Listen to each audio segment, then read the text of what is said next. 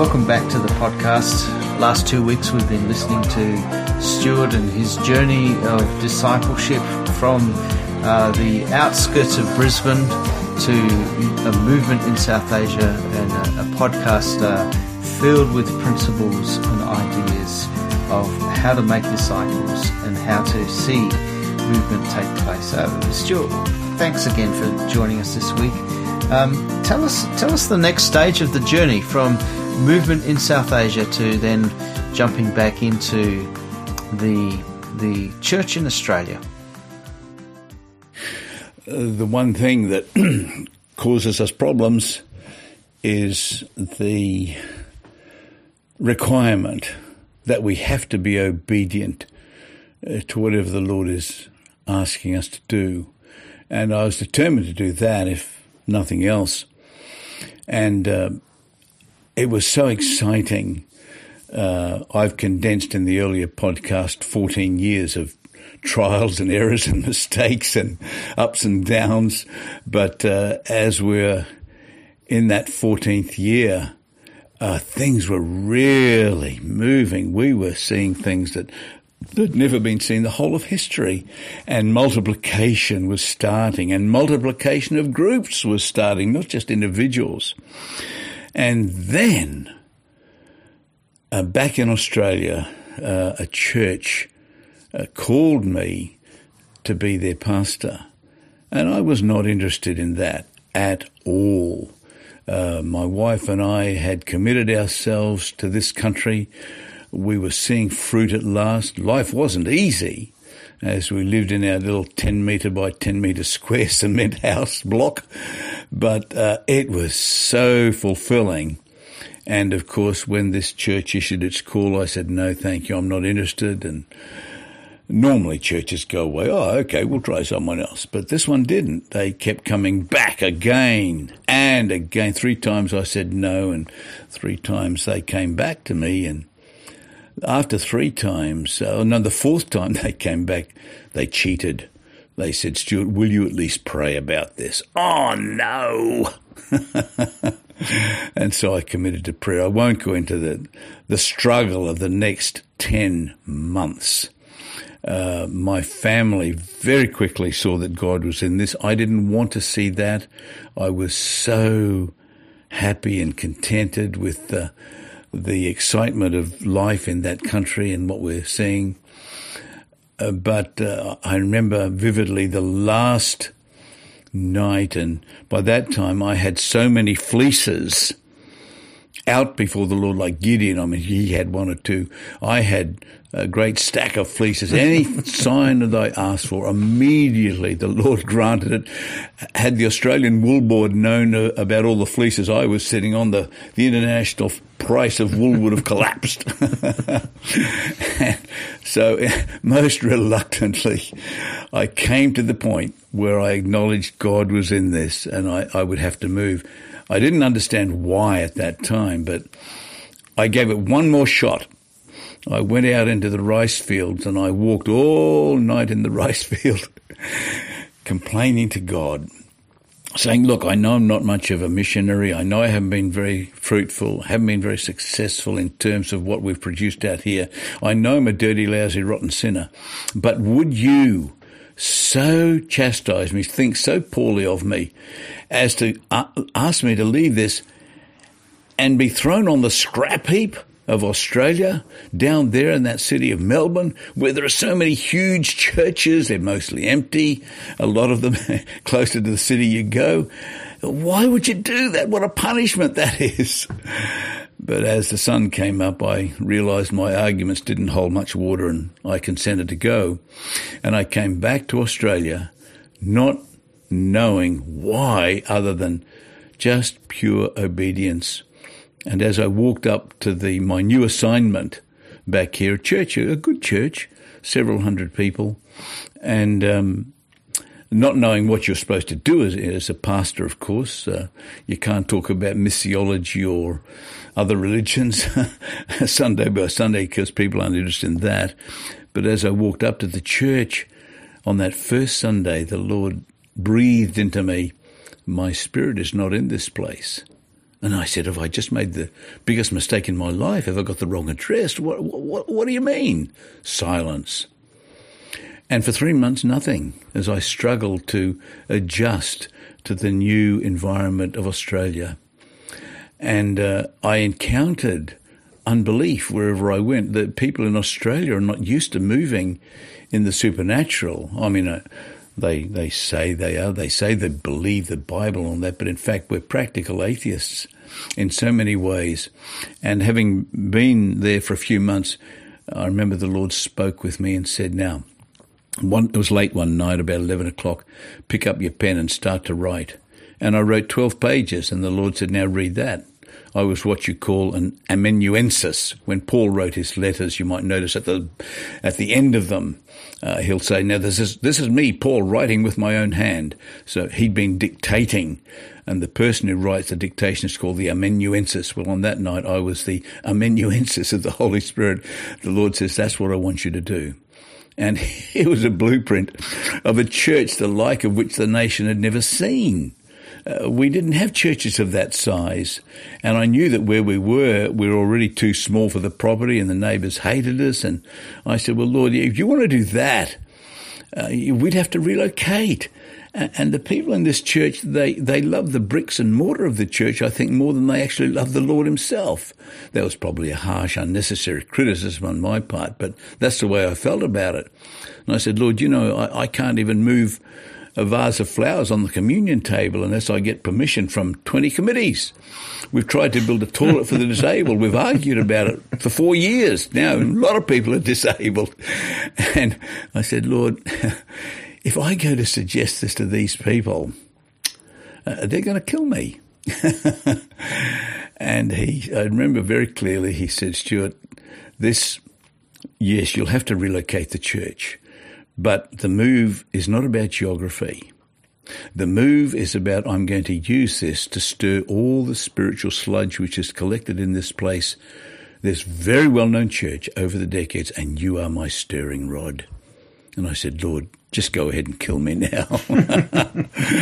oh, well, it's a long story, but from that time in uh, back in the early 80s, uh, to where it is today. The church, yes, it's relocated. It's on 16 acres of land and uh, 10, I don't know how many tens of millions of dollars it cost uh, to do all that, but the Lord was good and uh, I nearly died many times over. But He's done it. But that was okay. But then what sort of a church do you want? Because my priority is making disciples, mm. not just keeping everybody happy. And how do you do that when you're the pastor of a church and already you've got all these programs and staff and stuff is running all over the place, you've got to take control somehow. And it's like juggling half a dozen balls in the air at once, if not a dozen of them. And so for the first year, I did nothing other than try to learn what it looks like to be an Australian to pastor of a church. And then at the end of the second year, I thought, well, I'll make disciples either through some new convert or perhaps uh, I can find other things using the strategy. I saw that they had small groups in the church. That's a structure. And so I, I thought, well, I'll start there. Uh, and so I called all the the cell group leaders together for Saturday morning breakfast and uh, seven o'clock Saturday mornings, and over a period of six weeks, I just got them talking about what would it look like to be having groups that were winning and making disciples and multiplying. And every time they gave me a key uh, principle that I was looking for, I put it on the whiteboard.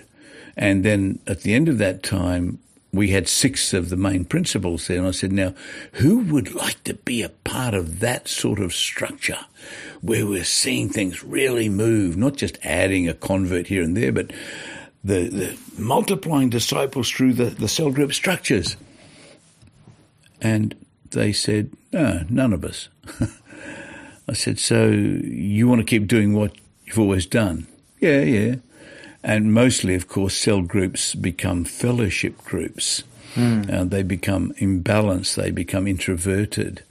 Uh, when I was preaching, yeah, I was using that evangelistic gift again, and, and I had so many new believers, and I said to one of the cell group leaders, I said, "Look, I've I've got some ladies here. I can't possibly take them. Could, could you nurture them through your ladies' cell group?" And they said, "No, Pastor Stuart, you don't understand.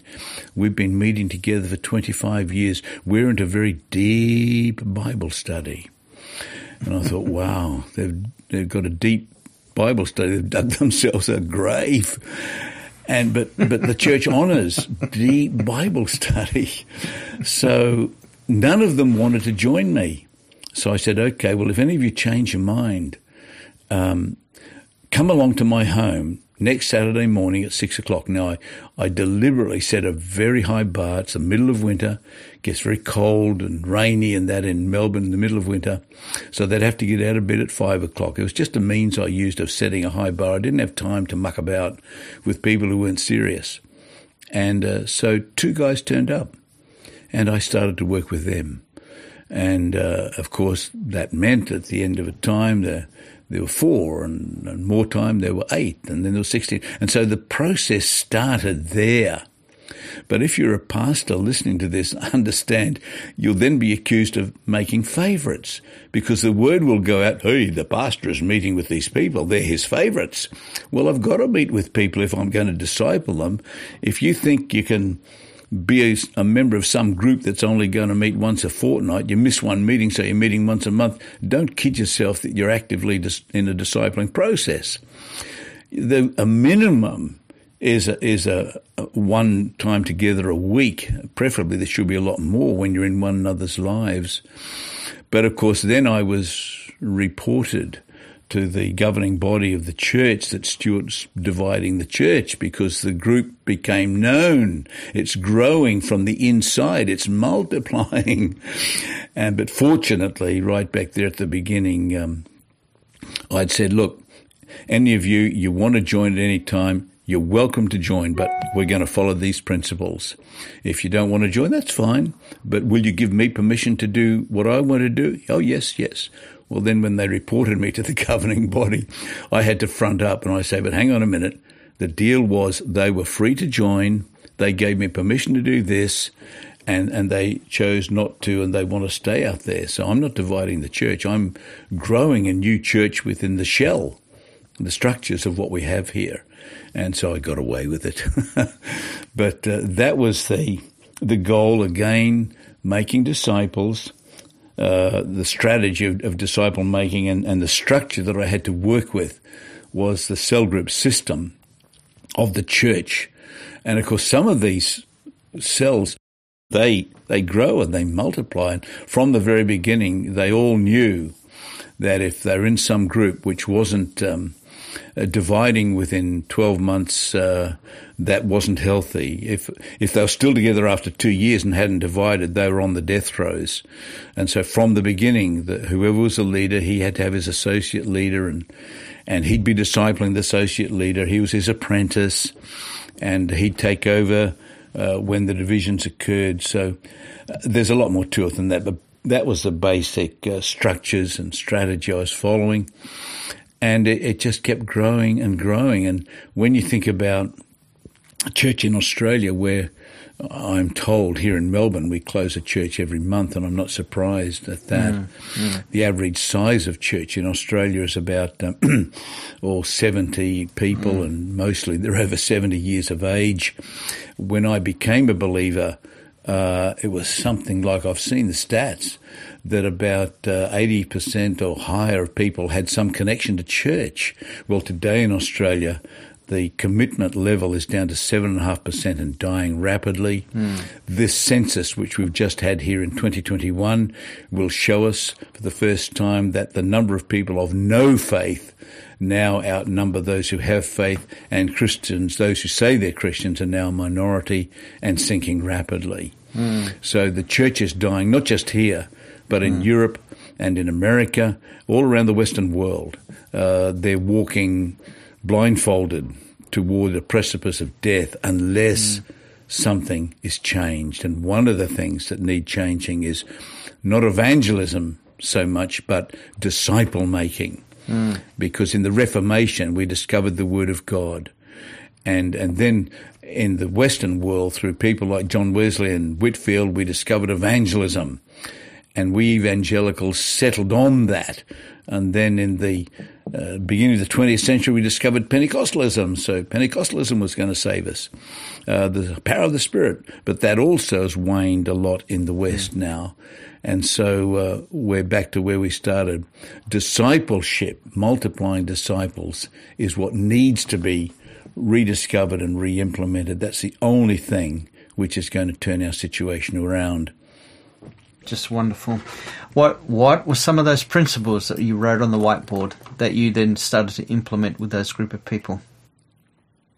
Well, the, those those principles, oh, I don't know if I can remember them all now. You've got a penetrating question there, Dave. But I was speaking into a situation where they were small group leaders Mm. And uh, what what I was going for were things like okay, um, a small group ideally should be made up of people who live in the same street, pastor your own street. Draw your converts from your own street rather than, oh, one member comes from this side of the city, another from another side of the city, and all that sort of stuff. It was an artificial coming together. So, uh, that the we we would aim to have a cell group meeting uh, in every street in our catchment area. Um, I, I, should add that as time went by, I saw that that wasn't uh, appropriate because people like what we call homogenous groups. That's people from the same background. In other words, a banker would much rather meet with another banker a mechanic would like to meet with mechanics. Uh, someone who ditch, who digs ditches doesn't feel comfortable with someone who who uh, works in a high-rise tower behind a big wooden desk and wears a suit. So, but people from the same cultural, occupational backgrounds, they love to get together. After some years, I gave up on that principle and just let people flow to the homogenous uh, thing. Um, other things were that all groups were meant to grow, and uh, therefore they should um, be, if they're growing properly, reaching out, they would be multiplying uh, within one year, preferably a year, uh, two years max. In other words, we exist not for the sake of ourselves, we exist for those who are yet to join us. Mm. Otherwise, you suffer from the deadly disease of koinonitis, from the Greek word koinonia, that's fellowship. Mm. You have a surfeit or an oversupply of fellowship and it chokes you. Mm. You cease to see the lost for their real condition. Um, another thing was that um, whoever was leading one of these groups, they would first go through uh, training. It doesn't just happen automatically because in those days we didn't have any any structure of training. Whoever wanted to lead would lead, and um, but of course that was ineffective, and so. Uh, we developed, keep in mind this is church land, uh, we developed um, a 20 week training process, which of course has had a, all the discipleship principles in it. And uh, they had to meet uh, at six o'clock of a Saturday morning. Again, we're sorting out those who are going to be serious. And they had memory verses to go through and all that good stuff. And at the end, uh, they had books to read and some small classes that we'd set up. At the end, an evaluation would be made. They weren't automatically going to be released to lead a group just because they'd sat in some what you'd call a 20 week seminar. Mm. Uh, we were carefully observing how these people were responding, even though we'd done a lot of sort outs. So it was those sorts of things in the small group structure mm. uh, that it would be meaningful. That it had to be prepared to meet once a week. And then when they met, uh, they would they would have uh, particular um, things to do. It wasn't going to be just Bible study. It had to be that balanced stuff that I talk about. Meeting together gives the fellowship. The Bible study had to have a practical outcome. So you got the fellowship, got, and yes, you have to spend time in prayer and worship and and I had them also doing good deeds, actually going out amongst the unwashed, doing things in the community as groups, showing the love of Jesus, practical Christianity. uh, and uh, what else did we have in there? But uh, all of that was geared, of course, to um, bringing them to a place of commitment and maturity. Oh, here's another thing, because prayer was so important. I said, um, now I want you to meet with me once a week just for prayer. And uh, I'm not talking about some church midweek prayer meeting. Uh, we're going to meet and uh, we're going to spend time. Well, it's hard as the number of disciple making leaders increases, uh, it's hard to get a common time. So I said, okay, well, uh, how would six o'clock do on a Wednesday morning, say? I forget what morning it was. And of course, you had the tradies, they're the guys on construction sites and so forth. They say, oh, too late for us, we're on the road. Uh, we've got to be on, on site uh, starting work by seven, so we can't be meeting with you at six o'clock. That's too late. Okay, what's good for you? Five o'clock. All right, we'll meet with five o'clock. So I'd meet with the blue collar guys, as we say, that's the tradespeople and the labourers, and we'll meet with you at five o'clock. You go off, and then six o'clock, all the white collar guys come in, and because uh, they don't have to be in their offices till nine o'clock. Mm. And then I said, there's another thing that once a week you're going to be meeting with me for training. That's because uh, I'm the senior pastor, and uh, that has a huge impact. But Yonggi Cho used to say, if you're operating a discipling model through the strategy or the structure of small groups, you can't expect your leaders to be giving out more than they're taking in, and you have to be putting into their lives. Otherwise, they will run dry very quickly. So that places a lot of stress on, on me, of course, as the, the key to all of these meetings and so forth.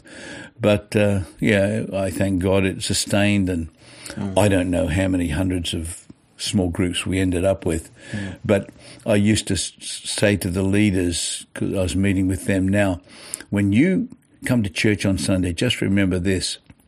We are not a church which has small groups. We are small groups that come together to celebrate on Sunday. Mm. It's a coming together of small groups. So I'm not looking out there on a big crowd of thousands of people, which is what we ended up with. Mm. But I'm looking out on are my leaders here? Are my disciple makers here? Mm. And I don't look into their groups. It's their job to look out and see, is my team here? Are my converts here? Are my mm. growing disciples here? And my job, of course, is, is to look just for them. So this takes uh, a lot of pressure out. But hey, mm. it worked mm. wonderfully and uh, mm. lots of mistakes there and learning along the mm. way too. But yeah, I guess that was um, part of the journey. So you've alluded to the church in the West, and we particularly look at you know Western Europe and Australia, and uh, the the figures over the last ten years point to well over a thousand churches have been lost in our little nation of Australia, mm. and um, you know the startling figures of one. Ch- for one person in their 20s, there's 10 people in their 70s in the church, and those kind of uh, figures that point us to um, uh, yeah, quite a quite a uh, the alarm bells are ringing. What are we doing? As I, I recognize you, Stuart, as a as a, a prophet. I, I, see you as being able to speak generally and broadly. Um, having been with you for numbers of years, um, what what do you say about the church in the West? And knowing that this third podcast we're doing is really about church and how to do this in the church, and we're looking at um, helping pastors and, and leaders in, in the Western environment. Um, what are some of the big picture ideas that you think we need to rediscover, re embrace, um, uh, redo in the church? Hmm. Uh, I, I, should add, Dave, I've written not in detail like this, but I've, my most recent book is called Daring to Disciple. Mm. Um, and you'll find that on my website or if you're in some religious bookshop or you can buy it online. Daring to Disciple um, is the name of it. And my website is all lowercase dr, drstuartrobinson.com. You can find it there. And uh, you'll get it cheaper from me than you will from anywhere else. Oh, furthermore, I'll sign a copy if you buy one. my banker will tell you my signature's not worth anything, but hey, consider this. If the next time I'm in Afghanistan or somewhere and I die as a martyr, then my signature might be valuable. so, um, the, the things which I would say we need to rediscover, firstly, there is the priority of prayer. Mm. Uh, before I did anything back here in the church in Australia, I realized we had become prayerless. It was a church when I came of several hundred good people. But I couldn't find a prayer meeting anywhere. I mean, there might have been one. I'm not saying there's not. They were good people. Mm. But I'm talking about serious, intentional prayer. When you look at what God has done uh, and I've made it a, a, lifetime passion of mine studying church history. The big revivals have always come when a group of people in a far off, God forgotten place have gathered to beseech God. And he doesn't, his spirit doesn't fall at the major watering holes, the popular places where the crowds gather, the big churches, the name places. No, he starts with a, a little group of people in a far off place. The fire falls, the power of the Spirit comes, mm. it ignites, and the fire goes out across nations, and millions get swept in. And it's the same principles. I've written this one up in um, the book I mean, a little booklet actually. It's only a seven dollar quick thing. Uh, the prayer of obedience. How, how whether it's the Welsh revival or even here in Australia, we've had some prior to the Welsh revival. We influenced the Welsh revival in Australia. Uh, we influenced the Ramabai Mukti mission in India from Australia, or the big revivals of the Wesleys or the Whitefields or uh, I, am talking about major nation changing revivals. Always it started with passionate, persevering prayer. Mm. If you mm. come into our century, the sort of things that that we're seeing now. There was Korea at the beginning of the 20th century. It was a closed hermit kingdom. Amongst the first missionaries who went there were those who went out, Presbyterians from, from Melbourne. One of them was killed. You couldn't gain entry and so forth, but God favoured them and a few got in and started. And in that one century, the nation of Korea, now we can only talk definitively of South Korea because we're cut off from what's happening in the North, but in the South Korean situation, they went from zero and then the church started to grow and there was bickering and fighting amongst the missionaries and amongst the national leaders. And in 1907, there was a, a critical meeting in Pyongyang, which is the capital of North Korea today. And a, and a national leader got on his face and he repented before God and asked God to forgive him and his brothers for what he had said, his critical spirit. A missionary joined him. The spirit fell and came onto that meeting and never left. And those guys learned to pray. And so extraordinary ways. You, whenever you go to Korea and you join in their prayer meetings, they get up at four. They're in their churches by five. They they pray from five through to seven. Then they go off to work, etc., etc., etc. Prayer, prayer, prayer, and then that church has gone from zero to forty percent of the nation in the twentieth century. That's pretty mm. impressive. Mm. You go to China. And, and there, the prayer life of those people is unbelievable. I've been in places, I, I don't want to be too specific, but uh, living in, in difficult places there. And they'll pray throughout the night. That's normal for them to mm. do these sort of things. So prayer is the key. And of course, China has the fastest growing, well, the, now the largest growing church in the world.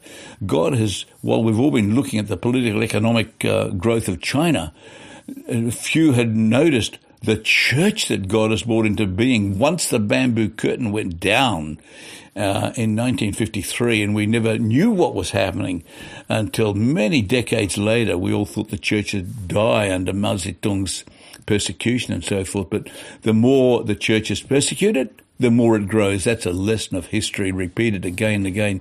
But their prayer life is unbelievable. So we need to rediscover prayer. And, and with the work I established here in uh, Australia, uh, my goal was always to have 24 7 prayer every day of the week, around the clock. Uh, we didn't quite achieve that, mm-hmm. but as I said, you know, we work with the people. The leaders were there with me every week. The women would come out to pray during the day because if you had mothers or housewives or they couldn't come out at those other times. But we, we moved around that. So we tried to have a goal of 24 7 prayer going on there in the church. So that prayer is the first thing. The second thing uh, I would say is intentional discipleship.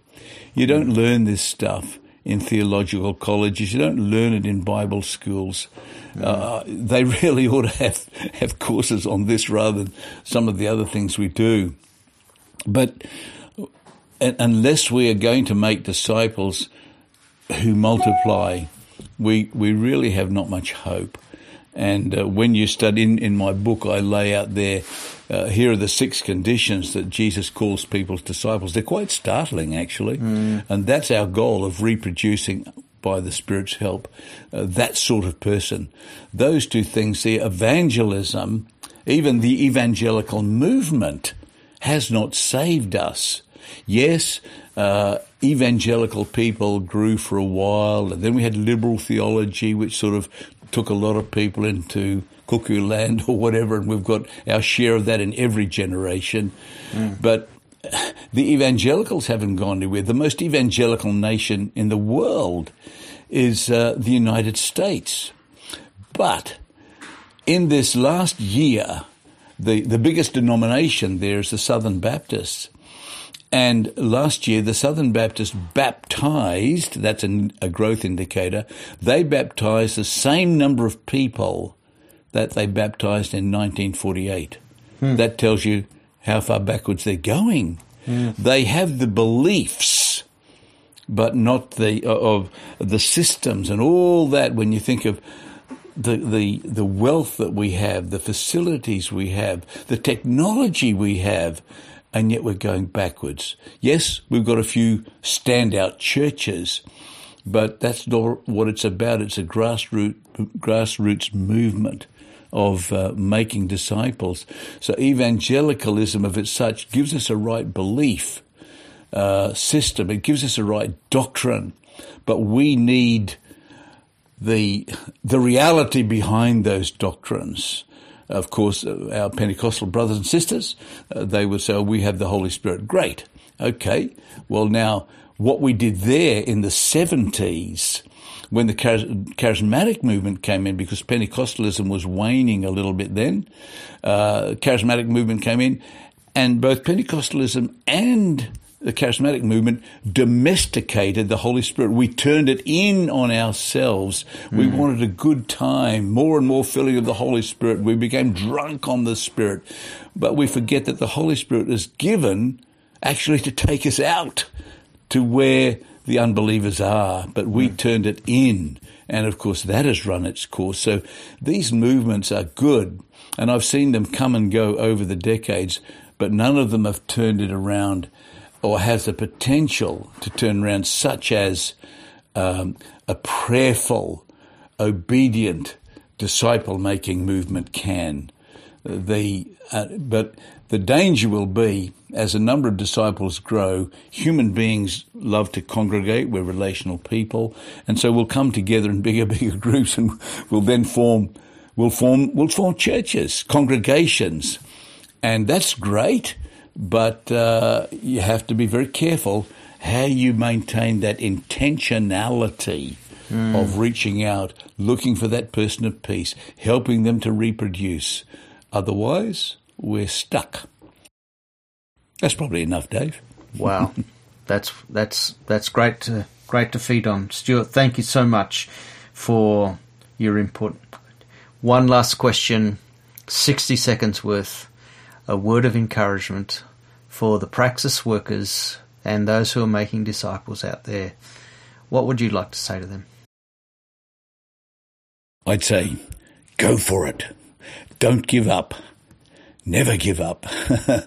Winston Churchill said to uh, a group of schoolboys at Harrow, never give up. Never give up. Never give up. You'll be discouraged. You'll be criticized. You'll have all sorts of things happen to you. But hey, you don't even need to pray about making disciples. We know the Lord heals, hears us, and we're perfectly in the center of His will in making Jesus' first, last command our top priority. His last command to us was make disciples. No matter what form or how they collect or their color or their wealth or whatever, just make disciples. That's what he asked us to do. And whether the Lord favors you by leading a movement or whether there's just a few people, the most satisfying thing in your life, whether anyone else notices at all, that you have been used of God to bring some people into the kingdom of God and they in turn are going on bringing others. And nothing, nothing compares with the satisfaction of that. Thank you, Stuart.